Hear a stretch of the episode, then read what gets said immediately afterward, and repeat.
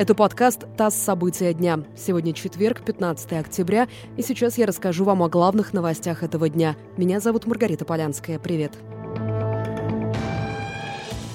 Президент Киргизии ушел в отставку. Сооронбай Жиенбеков заявил, что не держится за власть и не хочет остаться в истории страны как президент, который пролил кровь и стрелял в своих граждан. Он также призвал премьер-министра Садыра Жапарова и других политиков увести своих сторонников из столицы и вернуть мирную жизнь.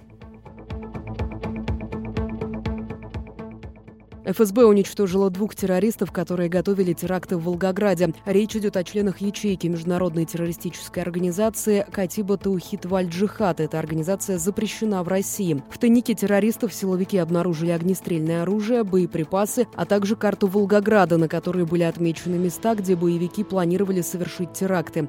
В частности, одним из таких мест была территория возле монумента «Родина-мать». Евросоюз и Великобритания ввели санкции в отношении России из-за ситуации с Алексеем Навальным. В списке шесть человек – это директор ФСБ Александр Бортников, первый замглавы администрации президента Сергей Кириенко, начальник управления президента по внутренней политике Андрей Ярин, заместители министра обороны Алексей Криворучко и Павел Попов, а также полпред президента в Сибирском федеральном округе Сергей Меняйло. Под санкции также подпал Государственный научно-исследовательский институт органической химии и технологий.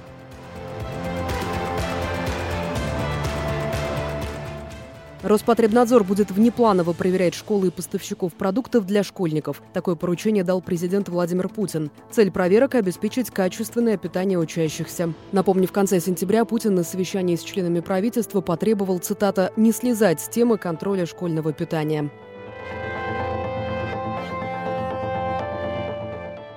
И последнее. Утечку воздуха на МКС нашли с помощью пакетика чая. Член экипажа станции космонавт Анатолий Иванишин сообщил Центру управления полетами, что камеры зафиксировали движение пакетика чая в невесомости в сторону возможной утечки воздуха. Центр управления полетами предложил космонавтам заклеить скотчем предполагаемое место утечки.